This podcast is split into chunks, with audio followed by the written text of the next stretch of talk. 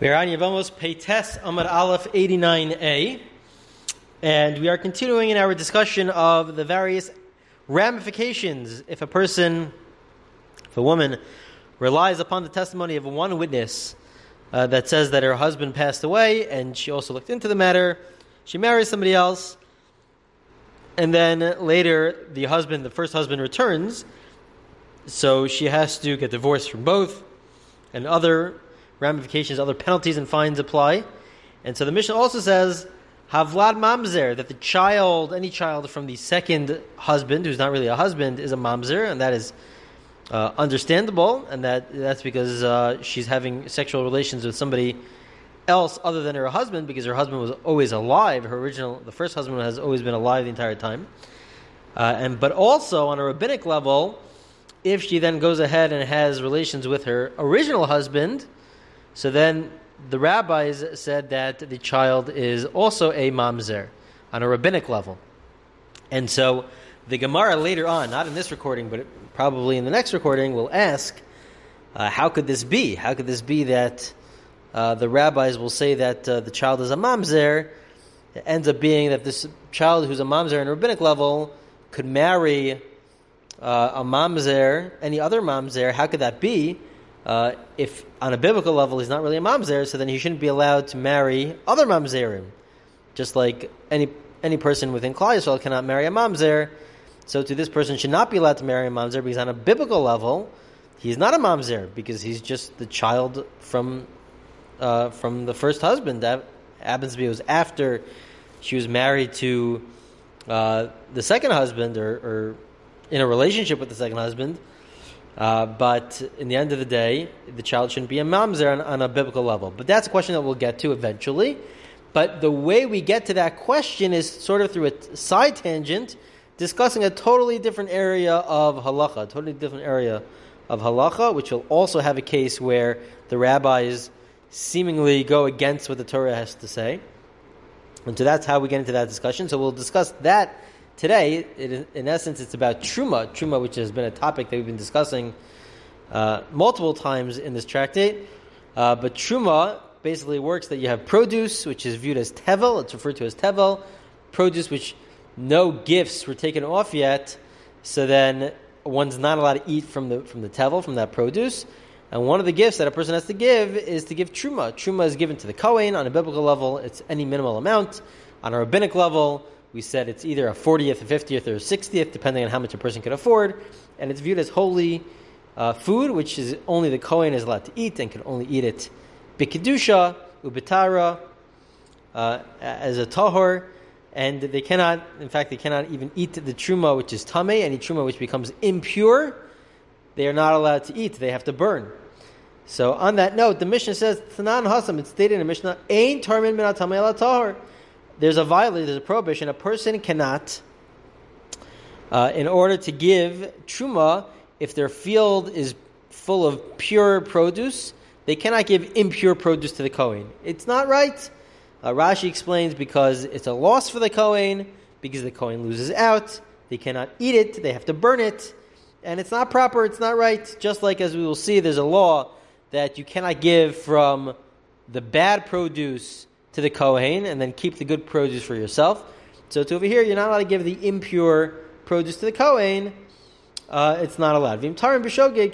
However, if you accidentally gave the impure truma to the Kohen, so it works. It is viewed as truma. In the end of the day, it is truma on a biblical level. It is truma, uh, and so if you did it by accident, it works. But if you did it bemazed, if you did it on purpose, intentionally, you gave the Kohen impure produce, uh, which he cannot use other than to burn. So then, lo asav lo klum. So then we'll say that it's as if you gave it nothing. What does it mean it's as if you gave it nothing? So this is a big dispute. My lo asav lo klum. What does it mean that you gave nothing? So there are two opinions. Amar Chisda lo asav lo klum kol eker ahi garyo hadar litavlai. Rav Chisda says it's like you did nothing. Uh, that the truma that you give to the Kohen that's impure, it's not even viewed as truma. It's not viewed as truma for the Kohen. Uh, and so therefore you have to you have to separate again. You have to do a new separation for the entire for everything, even for that which you gave as truma. You have to give something else. You have to give something which is pure to the kohen, so that it removes everything from its status of tevel as produce, where you do not start you separate uh, the gifts from that produce. Everything, even that which you gave, is no longer viewed as truma. And this opinion of Chisda is the reason why we're quoting this entire Gemara, because how could it be that on a biblical level it is truma, but on a rabbinic level we say it is not truma? But Rav Nasan Rabbi has the uh, other opinion. He says, Amar, lo asav truma have. Rav Nassan, in the name of Rabbi says, "What are you talking about, Rav Chisda? Of course, it's truma. That which you separated, even though it's impure, it still is truma. Just like if you did it unintentionally, it would be viewed as truma. But on a rabbinic level, we said as some form of a fine, some form of a way making sure that they won't do it next time. We say that you know what, with regards to the rest of the produce, you still have to take off other truma. Other truma has to be taken off.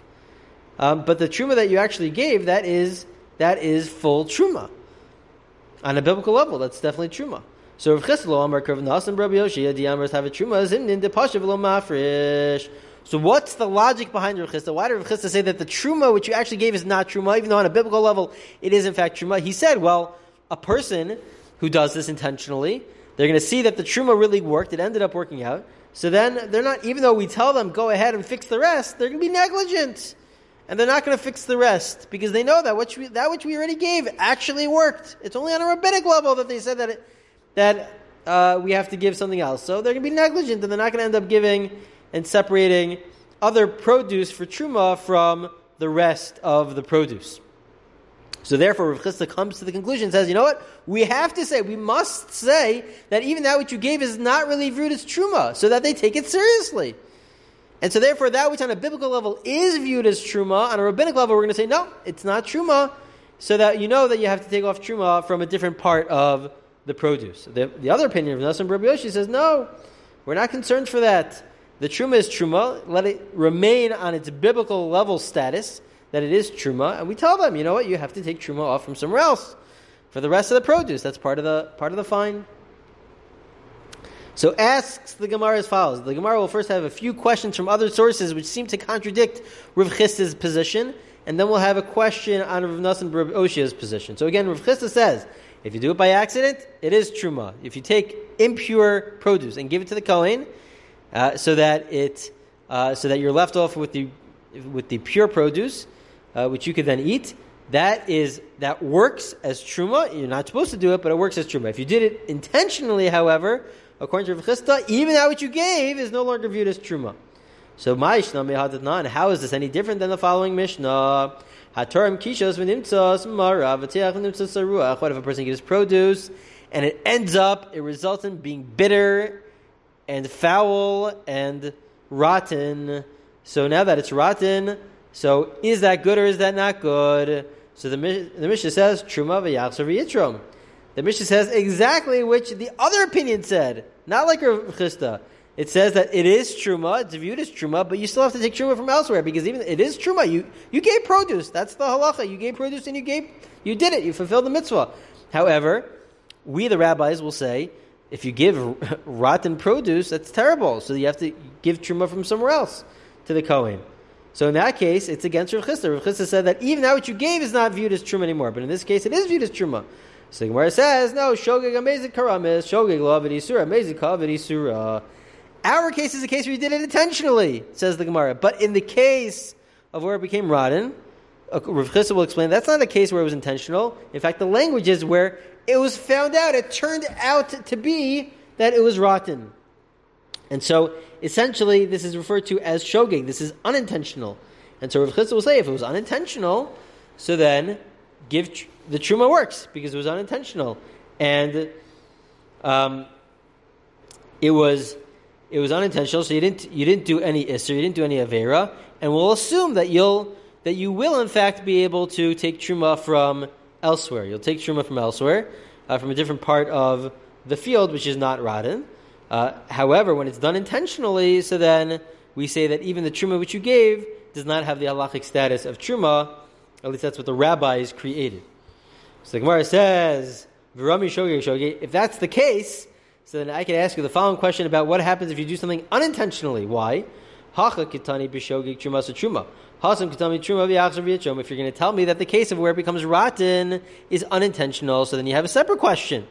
Because our case of where you gave impure truma, impure uh, truma uh, to the Kohen and you kept the pure truma for yourself, if it's not the truma, but you gave the pure, you kept the pure produce for yourself. So we said if you do that by accident, then you're fine. The truma is truma, and that's it. It's the end of the day.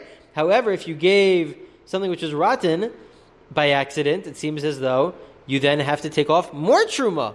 The truma itself is truma, but you still have to take off other truma as some form of a punishment or a reminder. So, it seems to contradict. It's a contradiction. So the Gemara says, "No, hasam shoge karv di baile limitame." No, says the Gemara that in the case of the rotten food, that is a case where it's not just by accident. It's impossible to say it's by accident. Why? It's a, it's a, it's a category referred to as shogeg kar lemezid. It's by accident, but it, it smells like it is done on purpose. It has aspects in which it was done on purpose. How is that? Because if you have food which might be rotten, says the Gemara, you should taste it or at least not literally taste it. It says you should, yeah, taste it, not necessarily eat it, but you should taste it. Uh, you should go ahead and you should taste it to see if it's rotten or if it's not rotten before you give the truma to the Kohen. You should taste it a little bit. The fact that you didn't do that makes it a little bit like it's intentional. It definitely was by accident, but there's negligence, somewhat negligence involved. And so therefore it's kar of. It, it seems almost as though it is intentional. And so therefore the rules will be different. When you're giving impure food to the Kohen, there's nothing to eat. It was just by accident. It was all done by accident. So then the truma is the truma, and that's it. But when you give rotten food, so then even if it was done by accident, but it has aspects of it where it's somewhat intentional, it seems as though it's somewhat intentional because you could have tasted it beforehand. And so therefore we'll say the truma is truma, but you have to give truma from the rest of the produce. You have to give good truma as well. Now, just to point out, parenthetically, it says here that you should taste it. How could you taste it before you give the truma? Before you give truma, before you give the gifts, as we pointed out in the past, it is tevel. It is food, produce, where the gifts have not yet been given, and you are not allowed to eat it. So how could you taste it? Uh, so, so Tosfos gives one explanation. He tries to give an explanation, which we're not going to get into now. But my point, my main point of quoting this, is because this really touches upon the question about whether or not a person is allowed to taste something which is not, which is forbidden to eat. Are you allowed to taste something which is forbidden to eat? Such as in this case, you're not allowed to eat the produce before you give truma. Are you allowed to taste it without swallowing it? Are you allowed to just taste it? Could you lick it? Could you taste it without swallowing it? And so we end up ruling that you're really not allowed to taste it. If something, let's say, is not kosher, could you taste it without swallowing it? So we, we rule that you're not allowed to. There's a discussion. What happens if it's only a rabbinic prohibition to begin with? If it's a rabbinic prohibition to begin with, so then, then there are those who say you're allowed to taste it as long as you don't swallow it. But others say that no, in fact, uh, you're not allowed to taste it either, even on a rabbinic, even for rabbinic prohibitions. Uh, it could be that if something is usr bahana, not just usr, not forbidden just to eat, but also forbidden to get any pleasure out of, so then maybe tasting would also be a problem according to everybody, uh, because it's there to for the purposes of not just tasting itself is a form of getting pleasure out of it. Okay, that's just a separate point. The Gemara asks one last question of Chisda. Varami mezid amezid. We have a separate question of two cases which in, one intentionally doesn't do the right way. In our case, where you gave impure uh, truma to the kohen, so you're not allowed to do that. It says that you have to do truma again. You didn't do anything, and even the truma which you gave is not really truma. But hasam tanam. But there's another mission which says hatorem masayin sorry mishe'e nakov al nakov truma v'yachzer v'yitrum. What happens, just as an introduction, you can have different types of produce. There's produce which comes out of, which are actually the, it's planted in a pot. Uh, so you could have a pot where there are holes in the pot, and you could have pots where the, there are no holes in the pot. So if there are no holes in the pot, so then on a biblical level, there's no obligation to give truma because it's not connected to the ground of Eretz Yisrael, of the land of Israel. Only if it has holes is it really part, on a biblical level, part of Eretz Yisrael, part of Israel. So what happens if a person gave truma from that which there are no holes? So on a biblical level, there is no obligation, only on a rabbinic level. And it's there to allow a person to eat from other produce where it, there were holes in the pot. But uh, you gave truma, which is not, not required on a biblical level, only on a, on a rabbinic level. So we say truma v'yachzor v'trum. So what you have to do is the truma is truma, but you have to take truma from elsewhere. You are required to take truma from elsewhere. So how? But in the end of the day, this is a question of Chisda because it says the truma itself is truma.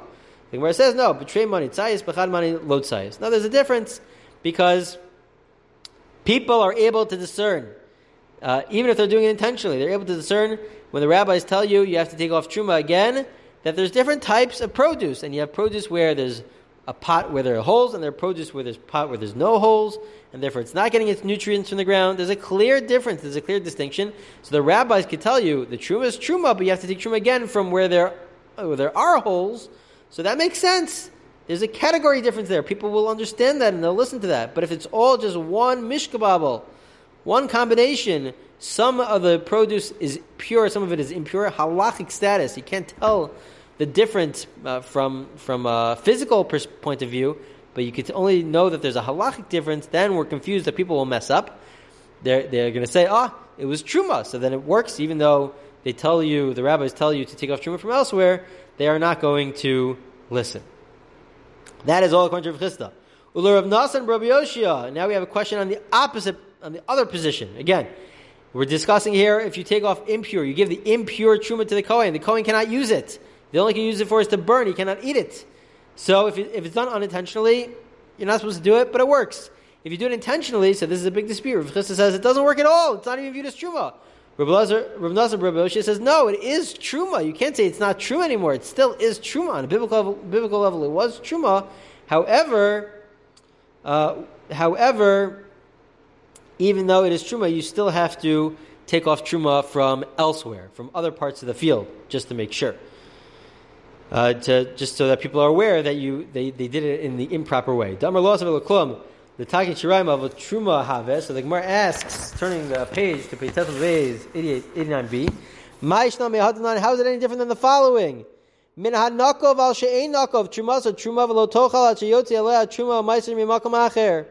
We have the case here similar to the previous case, but it's it's different. It's the exact opposite, where there was a hole in the pot and you use that for truma. So on a biblical level, it was obligated in truma, and you use that for truma. If there was a hole, al she'enakov, but it's there.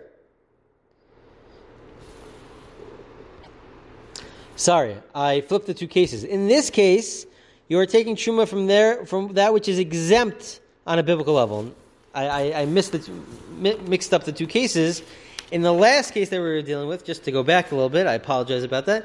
In the last case that we were dealing, we were discussing where uh, you took off truma from that which had a hole, and so therefore it was obligated in truma, so it worked on a biblical level, and it's there to exempt that which is not obligated. So in that case, in that case, earlier, again, earlier, maybe it is the way we said it originally. I apologize about this back and forth. Um, it's you are taking off from uh, basically the truma comes from a produce where there was no hole in the pot, so therefore it was not obligated, and so therefore you have to take off truma again. That truma is truma on a rabbinic level, but you have to take off truma again to fulfill the obligation which is applies to the to the produce which comes from pots which have a hole, which are obligated on a biblical level, as we pointed out the first time. I apologize about uh, what we said a minute ago. Uh, this case is the exact opposite. What we're doing now is the exact opposite. It's a case where you take off truma from that which the truma itself comes from the biblical, uh, the produce which is obligated on a biblical level because it has a hole, and that's the truma. But it's going on; it's taking it off on something which is it's there to uh, allow you to eat produce which al she'ein which doesn't have a hole. Since it doesn't have a hole, in the pot, so therefore it's only obligated to, to, to, with tevel and with truma on a rabbinic level because it's not connected to the ground. So that works at least to to to allow you to eat from the rest of the produce where it's only obligated on a rabbinic level. Certainly, if you uh, gave produce to the Kohen, which is obligated on a biblical level, it will then allow you to eat the rest of the produce, which is only obligated on a rabbinic level. However, the Mishnah says it is truma, but on a biblical level, you never actually separated within that which is only obligated on a biblical level, i.e., all the produce that comes from the pots which have holes in them. So within that itself, it's still tevel. It's still basically produce where nothing was taken off because nothing was taken off within that itself, which is obligated on a biblical level. And so therefore, the Mishnah says the truma is truma, and you have to give it to the Kohen, but the Kohen is not allowed to eat it yet because it still is viewed as tevel to a certain degree, from a certain angle. It's viewed as produce where nothing was taken off because that is all obligated on a biblical level. Nothing was taken off, so you have to take something. You have to take from a different area of your produce, get take a, a portion off, and say, you know, this will be the truma, and will now allow you to eat from the rest of that area, the area which you gave for the rest of the produce which you gave already to the Kohen. But we at least see from here that it's not just enough to get that is viewed as truma. You have to do more. We're concerned that maybe it's also tevel, that maybe it's it's still tevel, it's still food which um, which uh, which requires separating from. So Gemara answers, no, there's a clear difference. Shani hacha demidaraisa truma ma'al Over there, in the case of where you have the, the pots and, and some of them have holes in them, some of them don't have holes in them. So the pots where there are holes in them, so uh, it uh, it still requires on a biblical level to separate some truma from it because he didn't separate any truma yet on a biblical level from that which is required on a biblical level, from the produce which is required on a biblical level, i.e., from the pots that have holes in them. But in our case, going back to our case, what is our case? Our case is a case where you took the impure produce and you gave that to the Kohen. That works on a biblical level. It's not allowed, but it works on a biblical level. It is truma on a biblical level. So then we're not going to tell you to take off truma again. It makes no sense. You already took off truma on a biblical level, level everything is fine. And on a rabbinic level, if you did it unintentionally, we're not going to, uh, we're not going to, uh, we're not going to fine you. We're not going to put any penalty on. On a biblical, on a, if you do it unintentionally, sorry, if you do it intentionally, so then that is the dispute. Exactly what exactly is the fine? But the point is that in our case, it works on a biblical level. You've fulfilled the mitzvah of giving truma on a biblical level, as opposed to the previous case with the potted, uh, the produce from the pots uh, and that, were made in these in these pots, and it, it, it had a hole in it. So you never, on a biblical level, actually fulfilled the mitzvah. How do we know? How do we know that it actually works to take the impure and give it to the kohen? And that works. It's based on the verse that there's